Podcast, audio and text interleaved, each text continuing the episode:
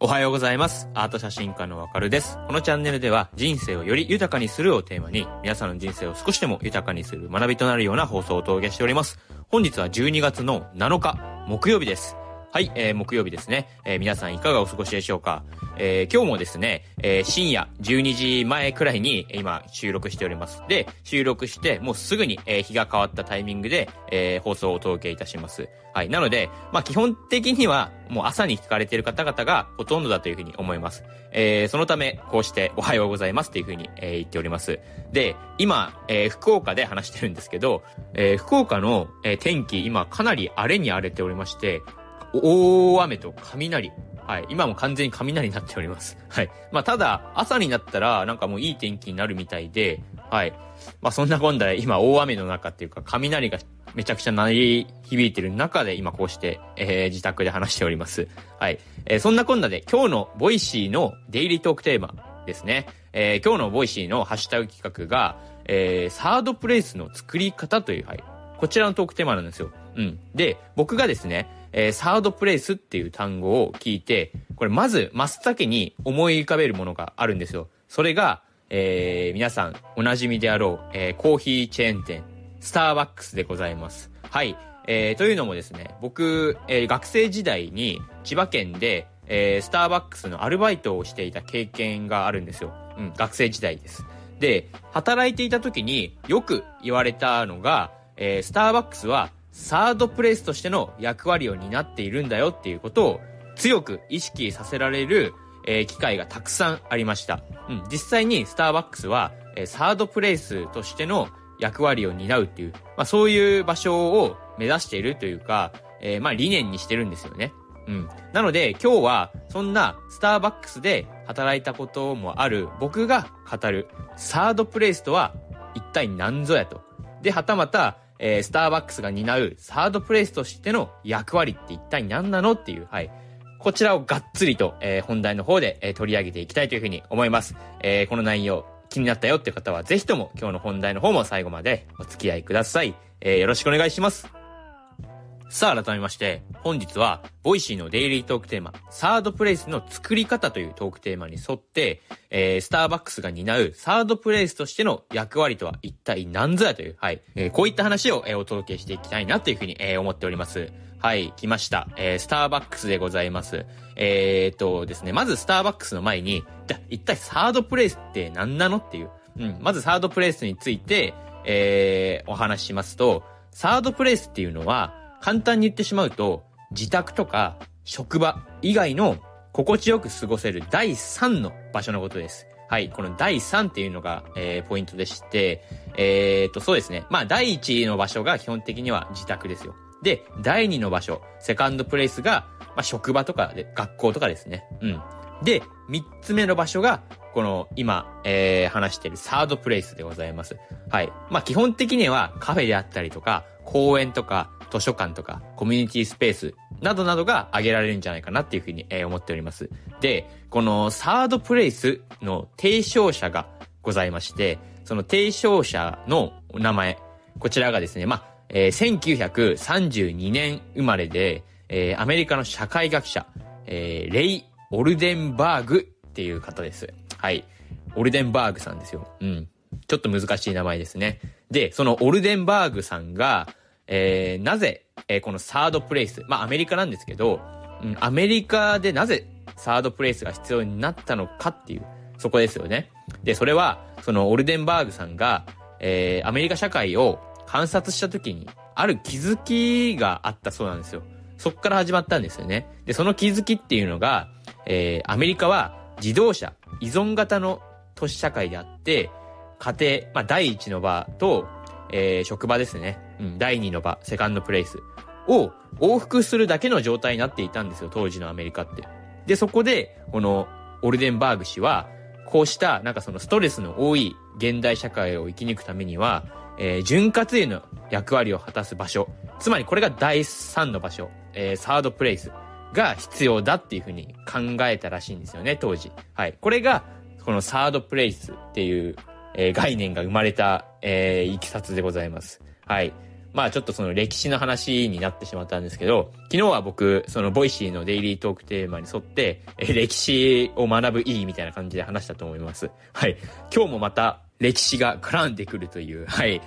そんな感じで。でですよ、スターバックスの歴史で絡めて言いますと、これ実は1971年に、アメリカ合衆国のワシントン州シアトルで最初開業したんですよ、スターバックスは。で、その後、現在のスターバックス会長兼 CEO のハワード・シュルツ氏が、ミラノを訪問して、で、そのミラノを訪問した際にエスプレッソバーに感銘を受けて、コーヒーバーの展開を考案したんですよ、当時。で、そこから1984年にアメリカのシアトルにて現在のスタイルとなったスターバックスを出店したという、はい、こういった、歴史がございますと。うん。で、今やもうスターバックスは世界中で最も有名なコーヒーチェーン店の一つと、なりましたね。はい。で、日本でも今現時点で全国に約2000店舗近く、まあ正確には1800いくつかでしたっけ？はい、それくらいの店舗を今展開しているよと。で、スターバックスは単にこれコーヒーを提供するだけでなく、サードプレイスとしての役割を担っているんですよ。はい。まあ実際に、スターバックスによく、まあスターバックスをよく利用している方々、お客さん目線で見てみても、いろんな人がいるというふうに思います。スターバックスで店舗内で、勉強している方であったり、はたまたパソコン開いていたりとか、MacBook 開いていたりとか、うん、いろいろ商談している方であったりとか、会話している人であったりとか、たくさんの方々に溢れているというふうに思います。うん。特に一番活気がありますよね、スターバックスって、そのチェーン店の中でも。基本的にはなんかその、レジも並んでることの方が多いじゃないですか、基本的に、スターバックスでは。で、有名なフラペチーノの、その、限定期間の時とかは、もう完全に列ごった返してますよね。列っていうか、まあ、レジの並びですよ。はい。僕も実際に、アルバイトをしていた時に、もうめちゃくちゃ地獄でして、あんだけ、めちゃくちゃ並ばれている時に、レジとか、その、ドリンク作ってる時とかは、はい。本当に、作ってる側は地獄ですよ。がっつりマジで混んでる時は本当に地獄です。まあ、ただ、働いている、そのパートナーって言うんですけど、スターバックスで、働いてる人っていうのは、もうパートナーっていう名前があるんですよ。しっかりとした名称があって、で、そのパートナーさん方は、みんな基本的にもうスターバックスで、すごい楽しんでます。楽しんで働いております。はい。もうそこが一番の魅力といいますか、働いている、スタッフさん、まあ、パートナーさんも、第三の場所、サードプレイスとなっているんですよ、実際に。ここがやっぱその他のチェーン店、まあ、他のそのカフェとはまたちょっと異なると言いますか、全然違った魅力がたくさん詰まってますよね。はい。まあ、僕自身も実際に、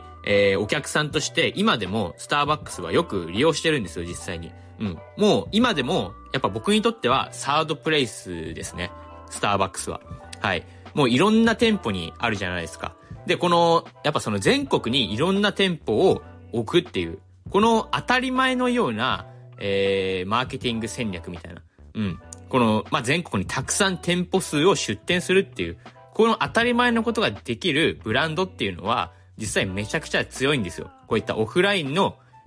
場所、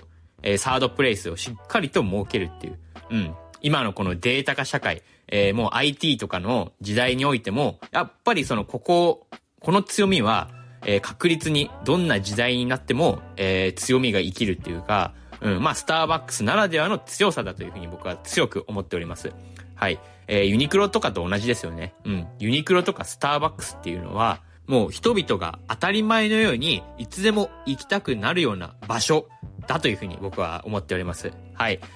そんなスターバックス、家庭と職場とも違うくつろぎの場、第3の場所、サードプレイスですね。そういった場であり、で、憩いの場でもあり、また社交の場でもあるというふうに、思うんですよ。で、そのスターバックスは、まあ、最初はもともとアメリカ人のサードプレイスとしての役割を担っていて、で、今ではもう日本でもサードプレイスとなっておりますと。うん。で、これからもサードプレイスとしてのニーズに応えた唯一無二のカフェ、唯一無二の空間になっていくっていうか、まあもうすでになってるんですけど、はい、そういった場所だというふうに思いますので、僕自身も、まあ長い人生で、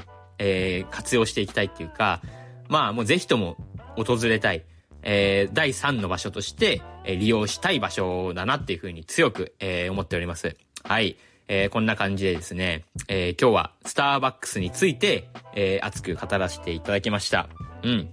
まあスターバックスって本当にいろんなエピソードとか、まあ歴史とかもたくさんありますんで、普通にボイシーでも、多分何度も話せるような内容だというふうに思います。まあ僕が実際に経験した内容であったりとか、はい、こういうところめっちゃ楽しかったんですよみたいな話であったりとか、はい、まあそういった話も、僕のプレミアムとかでも、たくさん話したいなっていうふうに思っております。はい、よかったらその僕のプレミアムの方も、いつか覗いてみてほしいです。はい、そんなこんなで、スターバックスっていうのは、自分たちにとってっていうか、多くの人々にとって大切なサードプレイスなので、はい、ぜひともスターバックスを活用して、人生をより豊かにしてみてはいかがでしょうか。はい、こんな感じで僕は毎日人生をより豊かにする学びを、短めに約10分程度で、お届けしております。僕の放送を今日初めて聞いてくださった方の中で、こういった話、人生をより豊かにする深い学びをたくさん聞きたいってもし思ってくださったのであれば、チャンネルのフォローよろしくお願いします。皆さんの人生をより豊かにいたします。はい、そういう強い自信を込めて僕は毎日話しておりますので、ぜひともよろしくお願いします。というわけで、木曜日ですね、今週も残り2日間、平日は残り2日間となります。今日もまた1日頑張っていきましょう。それでは今日も良い1日を。